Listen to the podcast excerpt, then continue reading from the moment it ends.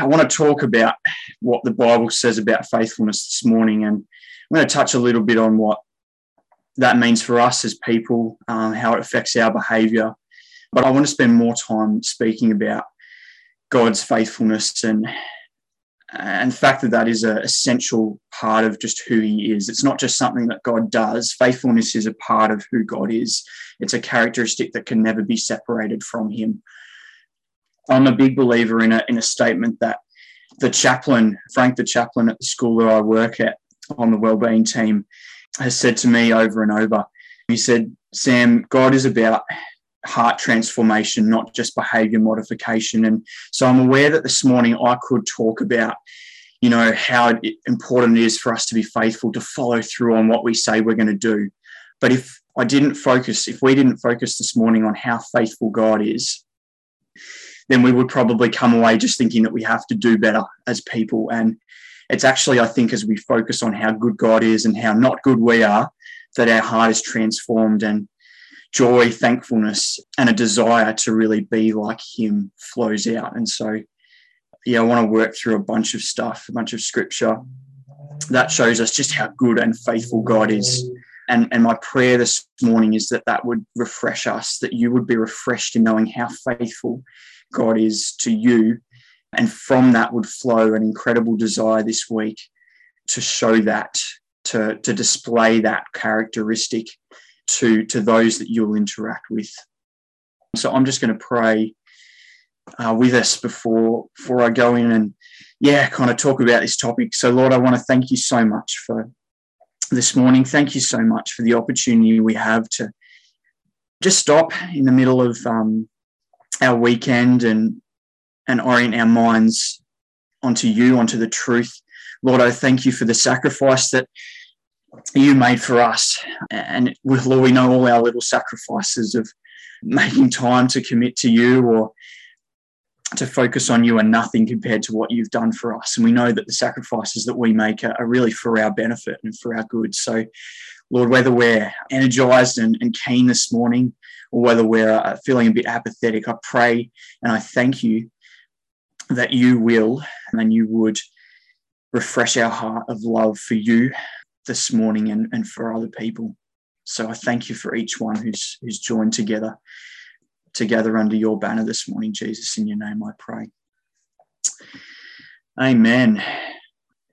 So I want to start just by doing a couple of good old definitions. I'll start with the, the English. The Oxford Dictionary defines to be faithful as to remain loyal and steadfast. Now, in the Hebrew in the Old Testament, there's actually several words that are translated to faithfulness. And these words, um, the original Hebrew words, are often actually translated into different words, such as like truth, trustworthiness, firmness, words that kind of convey this concept of being able to rely on something. So if you if you think about, you know, a table or bench that you, you can lean on, the idea of faithfulness suggests that that thing will hold your weight up. It's trustworthy. It's loyal. It's not going to let you down. It's not going to fall apart based on what it's committing to do to you, basically. If you imagine a table telling you, hey, Sam, I'm going to hold your weight, it's, it's going to come through on that promise. And that's what the idea that kind of like the original language is conveying. And the New Testament is a little bit more consistent with its translation. So the word, the Greek word um, pistos, is, is consistently translated as um, faithfulness or trustworthiness, truth or belief. And so, taking these things together, I guess we can come to the conclusion that this idea of faithfulness is broader than just one singular word, and that's that's a very strict, simple concept. It's quite a rich concept, and I, I won't go any more into the to the original words than that because I, I just am not qualified to. But from what I've looked at, I think that's kind of like a cool conclusion to come to. It's very rich and I think too, it was interesting. I just jumped onto Google and just thought, oh, I wonder what, you know, you know, when you, you think of a word and, and it appears in the Bible a lot and culture's kind of twisted it. Um, I, I realize that I have I don't hear faithfulness a lot in popular culture much. You know, we hear we hear a lot about love, we hear a lot about joy. You know, when we think of that verse about the fruit of the spirit, many of the words that are in that, that passage there love, joy, peace, patience a lot of these things are, are quite popular in mainstream culture, but faithfulness um, faithfulness doesn't come up that much. And, and Google, my little Google search, like very trustworthy uh, research uh, method that I, I, took here, just chucking the word into Google, um, confirmed my my assumption. And you know, most of the results on the first page of Google were kind of Christian pages talking about God's faithfulness or whatever.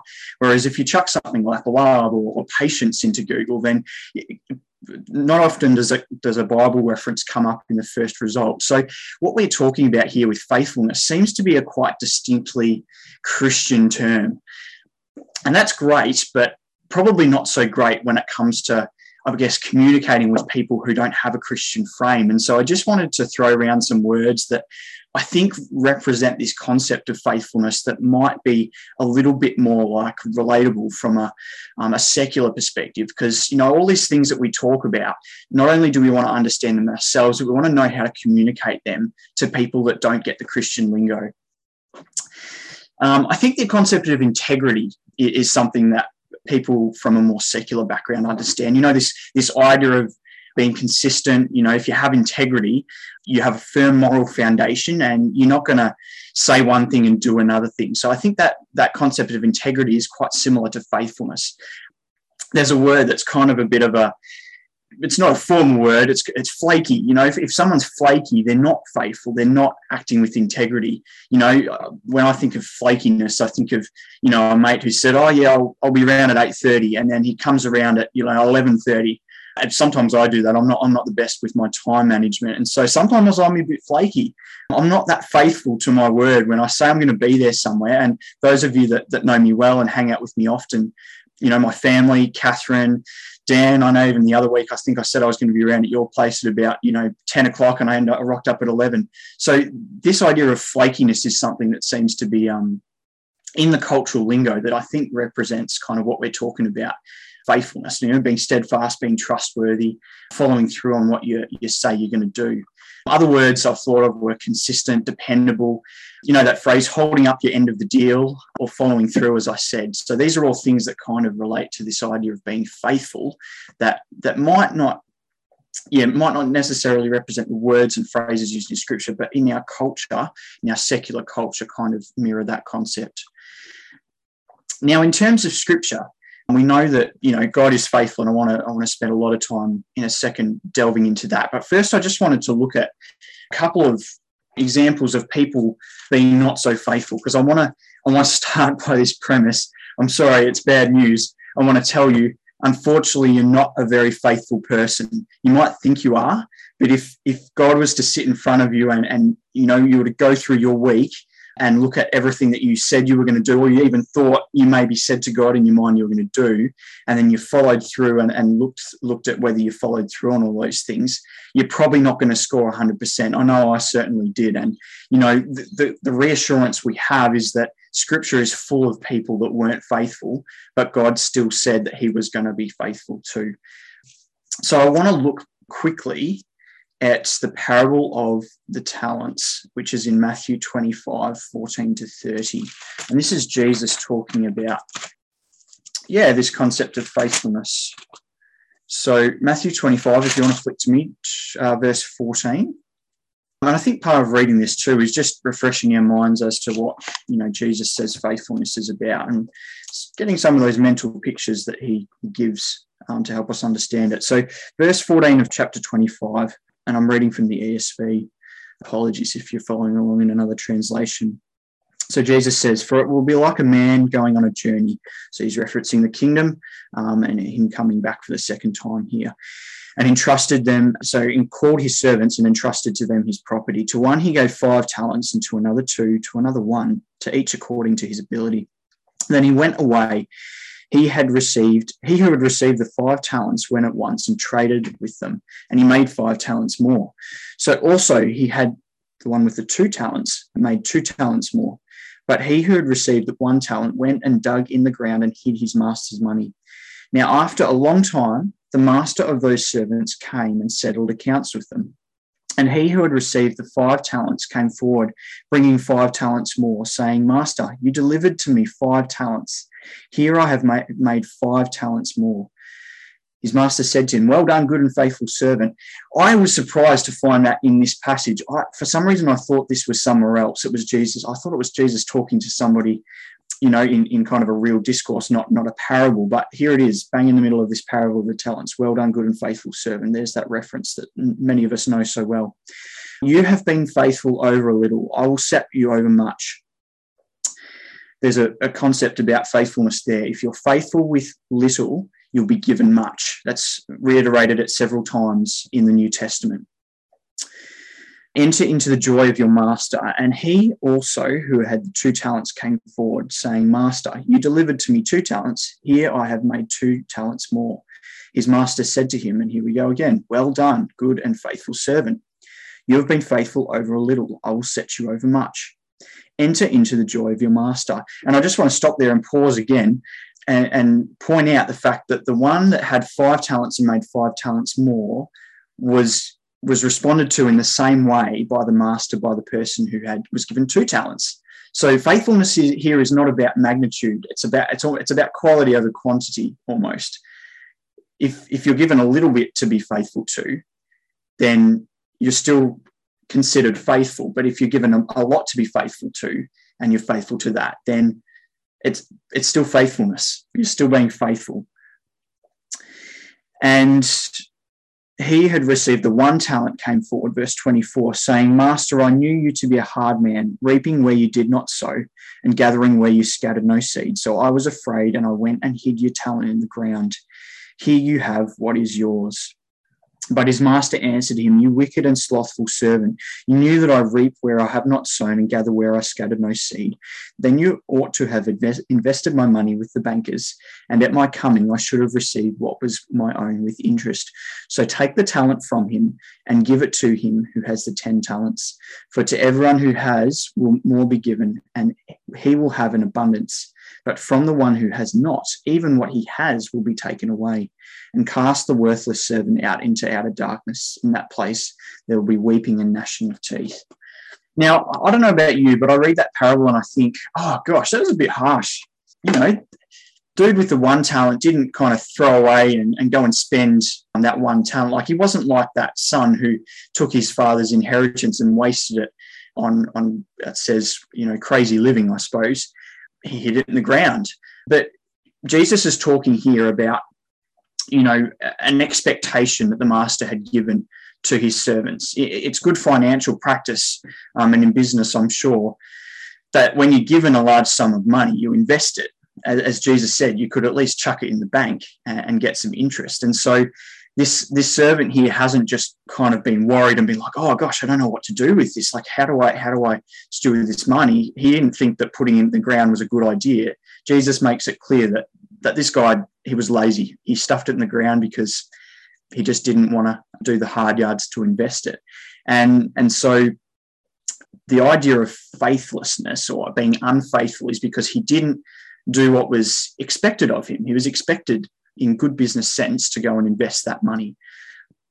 And so Jesus is, is teaching us here that, you know, when we've been entrusted with something, when we've been, been entrusted with, you know, the word, the truth, with the revelation that God is, is real and he wants to have a relationship with us, that he expects us to have a reaction to that, that is going and doing good works. You know, James, it talks about faith without good works is, is useless. And so I want to just remind you this morning that you know, being faithful in responding to the call that God has given us and being faithful to salvation means that we should be reacting with good works and with, with doing something, investing in kingdom work. And if you don't see that fruit in your life, if, if you don't see that, that desire to do things um, for God, then I just want to gently encourage you. Look back at look back at your heart posture with God this morning. Maybe you need to, to do some heart work with Him. Maybe you need to just ask Him how you can realign your heart and, and rededicate that, um, yeah, your heart to Him. Now, I want to just jump across to a couple of verses in the New Testament just to show you an example of faithlessness, I suppose, somebody who deserted the work of the gospel. Some of you will probably have never heard of this guy before. His, his name is Demas. So Demas was a was a worker of the gospel. Paul refers to him as one of his assistants. So in Philemon 124, yeah, Paul refers to Demas as one of his, I guess, faithful or good workers. Um, but in 2 Timothy 4.10, right at the end of Paul's ministry, where he's in prison, he knows his execution is impending, and he's writing this really heartfelt letter to Timothy, Paul writes in verse 10 Demas, in love with this present world, has deserted me and gone to Thessalonica. And then he goes through and lists a bunch of other people that have, you know, moved on to do gospel work, presumably gospel work in other towns. And so Demas has something's happened here. Obviously, you know Demas has been serving faithfully with Paul. Um, perhaps when when Paul got thrown into prison, Demas thought, "Hey, it's not worth it anymore." You know, I can go and live a worldly life and you know experience pleasure. We don't know exactly what happened. I'm speculating there, but we we know here that this is someone who Paul previously trusted as a worker who's forsaken the gospel. And so this is kind of like a sobering thought to think that you know, somebody who was kind of like trusted by Paul and, you know, clearly working for the gospel's advancement, um, has just deserted him and has gone to, as Paul said, to what well, he's become in love with the present world. And so we, we need to guard our hearts here because unfortunately we know, and from many other examples in scripture, that being human, we are prone to being unfaithful. Now, we don't know if Demas came back um, obviously, 2 Timothy is one of those letters that was written right at the end of Paul's ministry. So Paul doesn't say anything else about, about Demas, but I certainly hope he came back and, and recommitted to, you know, advancing the gospel. But in, as indicated in the parable that Jesus told about the, the workers entrusted with the talents, and we see here with Demas, is that sometimes we're entrusted with stuff and we actually forget what a beautiful opportunity we have and what a great responsibility we have to act. And so I want to encourage you not to feel judged this morning, but just to realize that because we are human, we are prone to wandering. Now, interestingly, I was changing gears a little bit, talking about faithfulness outside the Christian church. We know, we know that there's a lot of unfaithfulness in the world. We know that you know, we, we hear a lot about divorce rates. We hear a lot about, you know, perhaps colleagues going behind their other colleagues' backs at works in order to climb the corporate ladder. You know, we hear about people pulling out of contracts. We hear about politicians saying one thing prior to the election, getting elected, and then doing the opposite. Um, there's there's no shortage of examples of um, unfaithfulness in, in non-Christian uh, in the non-Christian secular world. But I was thinking about this week, and there's actually some incredible examples of faithfulness, of following through, of, of being dependable and trustworthy, even in, in, in secular circles. And so I was thinking, why is this the case? You know, examples I think about is, you know, I used to play cricket at Hallam. And I remember, you know, one of the, I can't remember whether he was the president or he's part of the board, but a couple of times a week, this guy would be out rolling the pitch um, at the cricket club without fail. He'd always be on time.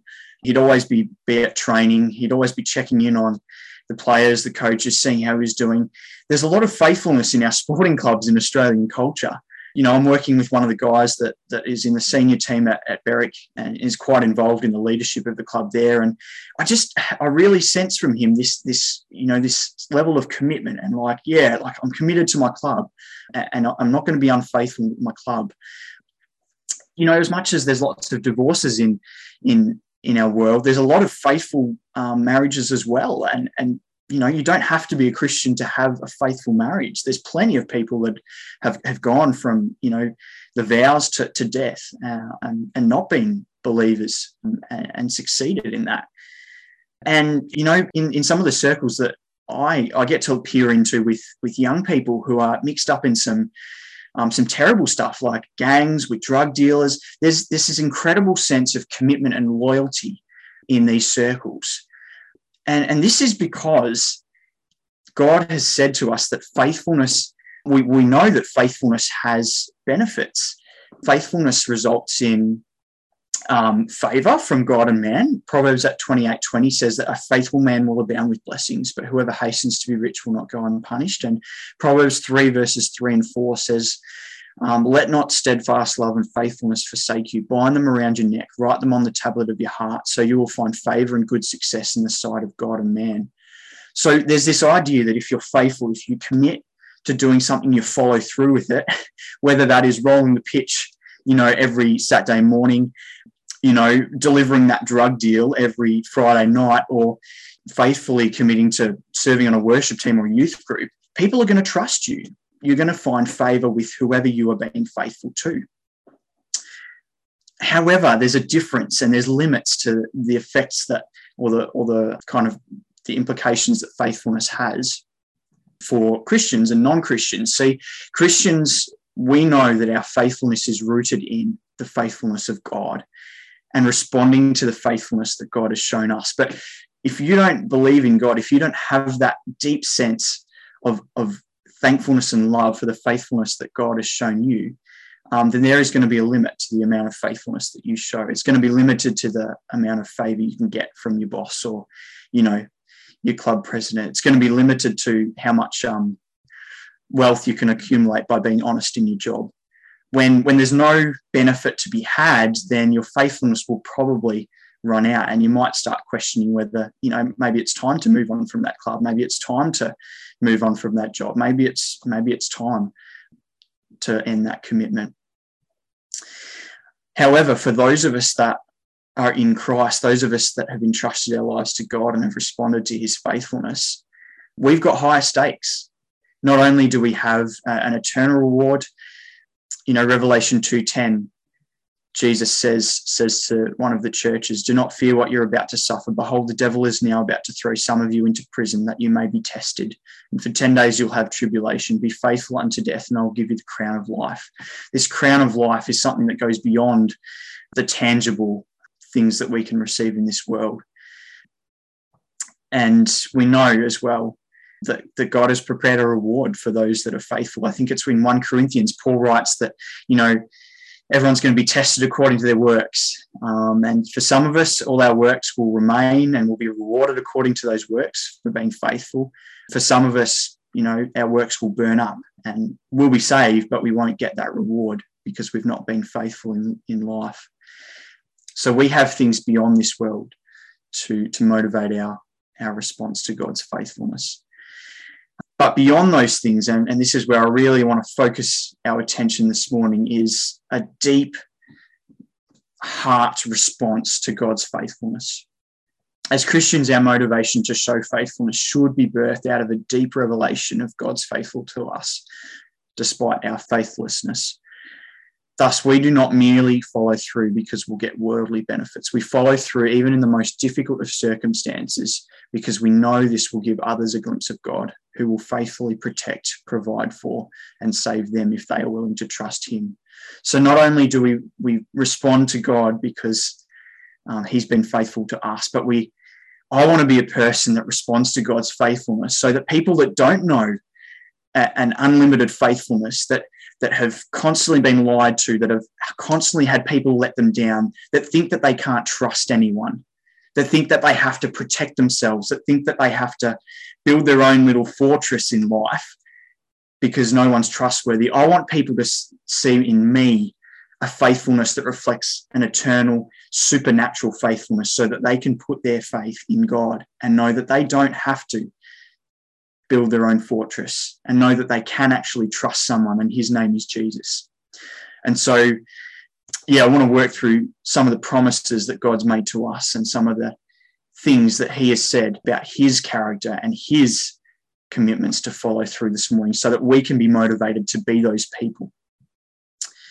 So, God makes several claims about his faithfulness in scripture, um, and several writers attest to this. Exodus 34, verse 6 the Lord passed before Moses and proclaimed, The Lord, the Lord, a God of merciful and gracious, slow to anger and abounding in steadfast love and faithfulness. So God appears to Moses here and he says, I am faithful. He declares that he is faithful. It's not just Moses writing about God. This is God. This is Yahweh. the Creator appearing to Moses and declaring, I abound in steadfast love and faithfulness. In Deuteronomy 7 9, I think it's Moses is writing to the people. He says, Know therefore that the Lord your God is God, the faithful God who keeps covenant and steadfast love with those who love him and keep his commandments to a thousand generations. Numbers 23 19. God is not man that he should lie, or a son of man that he should change his mind.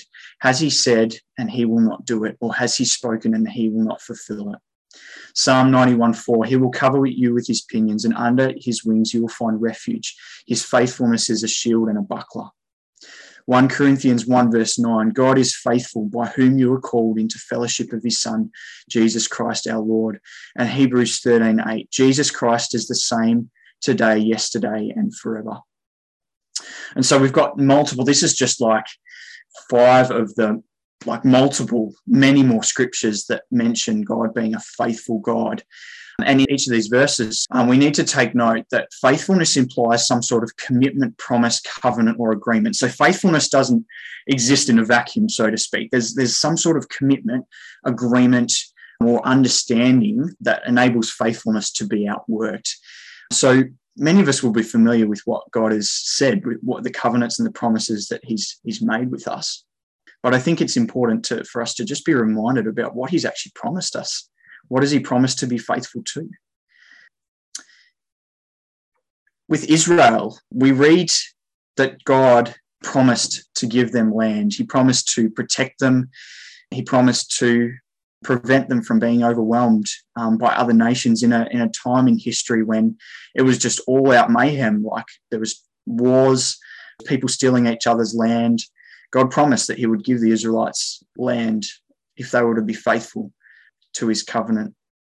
And in so many points, they weren't faithful, but God continued his faithfulness to Israel despite their faithlessness. We read um, a, an absolutely radical um, story in Hosea where God tells the prophet Hosea to go and marry a prostitute.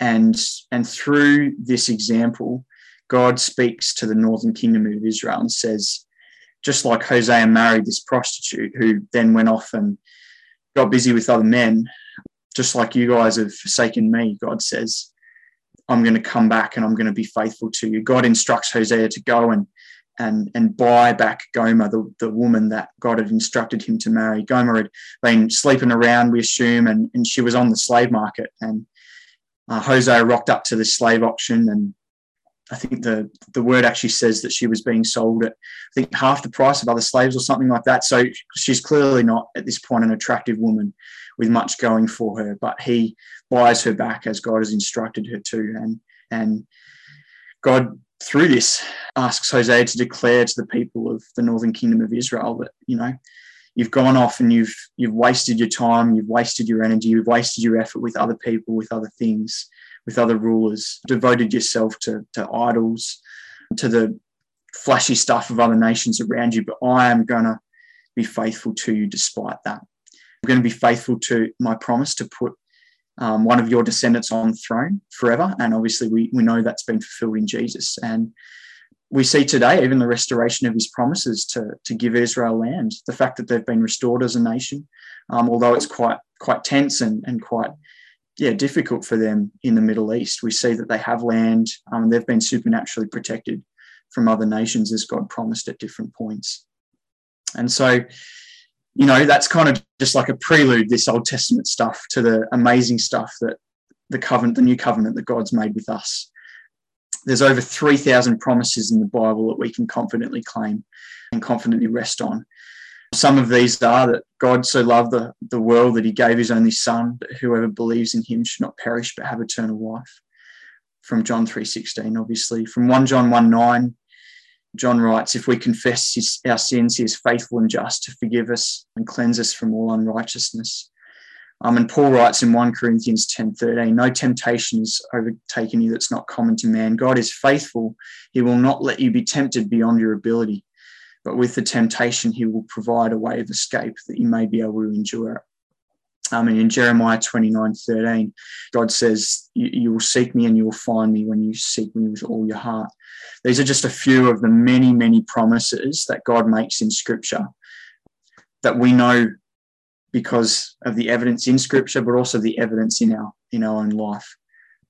God will always be faithful and come through with perhaps the most powerful, as, as we've reflected on before in communion, the most powerful commitment God has made to us is that he will give us eternal life and He will dwell with us um, no matter what comes.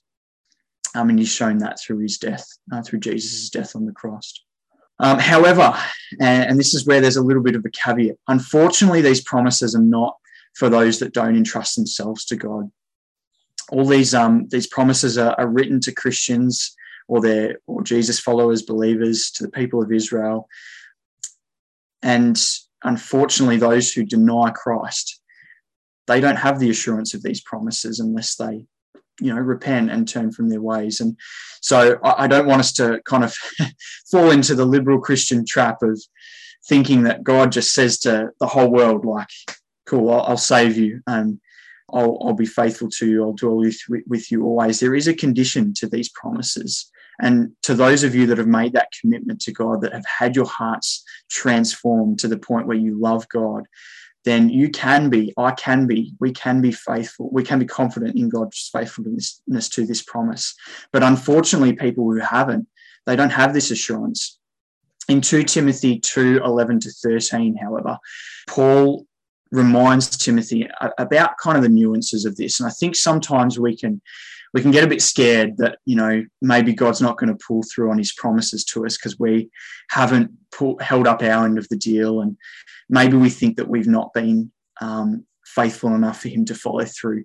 In in this passage here, I think we have great reassurance that if our heart is is in the right place with God, even if our actions, our behaviour, our thoughts aren't in line with what God is expecting of us, and sometimes what we've said to God that we would do, God, we can know that God is going to be faithful to us. So I'll read that passage now. Paul writes to Timothy, this saying is trustworthy. If we have died with him, we will also live with him. If we endure, we will also reign with him. If we deny him, he will also deny us. And here's, here's the beautiful verse. If we are faithless, he remains faithful, for he cannot deny himself. We've got three statements there that seem pretty logical. If we've died with him, we'll also live with him you know, Jesus died, he promised us eternal life, we'll, we'll be raised with him. If we endure, we'll also reign with him. There's several scriptures that, that promises, you know, the crown of life, even to sit on his throne, he says in Revelation at, at one point, if, if um, the Christians that are being persecuted endure. That sounds logical according to what we know. If we deny him, he'll also deny us. Jesus said that. He said, if you, he said to his followers, if you deny me before men, I'll also deny you before the Father if we are faithless, he remains faithful. That one sticks out as not fitting the pattern because God cannot deny himself. And so the nuance in this passage is the verse, I think it's verse 12b, says, If we deny him, he'll also deny us. So here, Paul is talking about a, a repeated pattern of not confessing the lordship of Christ, a, a, resistance to believe, to trust, to, to try and follow as best as we can the ways of Jesus. And so we're not talking here in, terms of God's faithfulness. God is not going to be faithful to those people that have a repeated pattern of denying Him. But to those of us that are faithless, to those of us that sometimes struggle to follow through on what we say we're going to do, what we say we're going to do to God, what we say we're going to do for other people, we have assurance that even though we might be faithless, God will remain faithful to his promises to us because God cannot deny himself. He has promised that all those who believe in him will have eternal life, even if our behavior, our thoughts, and our emotions don't reflect that faithfulness and that um, trust all the time because he cannot deny himself. That's really good news to, to our souls when we're feeling a bit anxious about our standing. Um, I know I've rest uh, our standing with God. I know I've rested on those verses um, many times in my walk when I just feel like I've completely stuffed things up. When my behavior, when my emotions are just so twisted. The reminder that even though I might be unfaithful and faithless, God is still going to be faithful to me if that in deep in my heart I have a, a desire and a, and a trust that He is good and that He has made a way for me to have eternal life. And at this point, I think of Peter, you know, who who literally denied Christ, who literally said to Jesus a, a couple of hours, you know, a, a, maybe a day before Jesus went through his trial before Pilate and Herod, you know, I'll, I'll stick with you, Jesus. I'm going to be faithful right to the very end. And then, obviously, as we know, he turns um, and doesn't follow through with that commitment and, and denies Jesus not once, not twice, but three times. I think of I think of Peter reading those verses that Paul wrote. If we are faithless, he is faithful. I can just think of Peter just chuckling and thinking, "Yep, that's that's exactly right."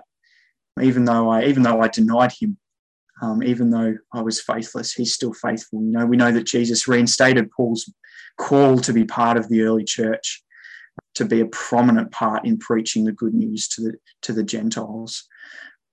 Sorry, to the Jews.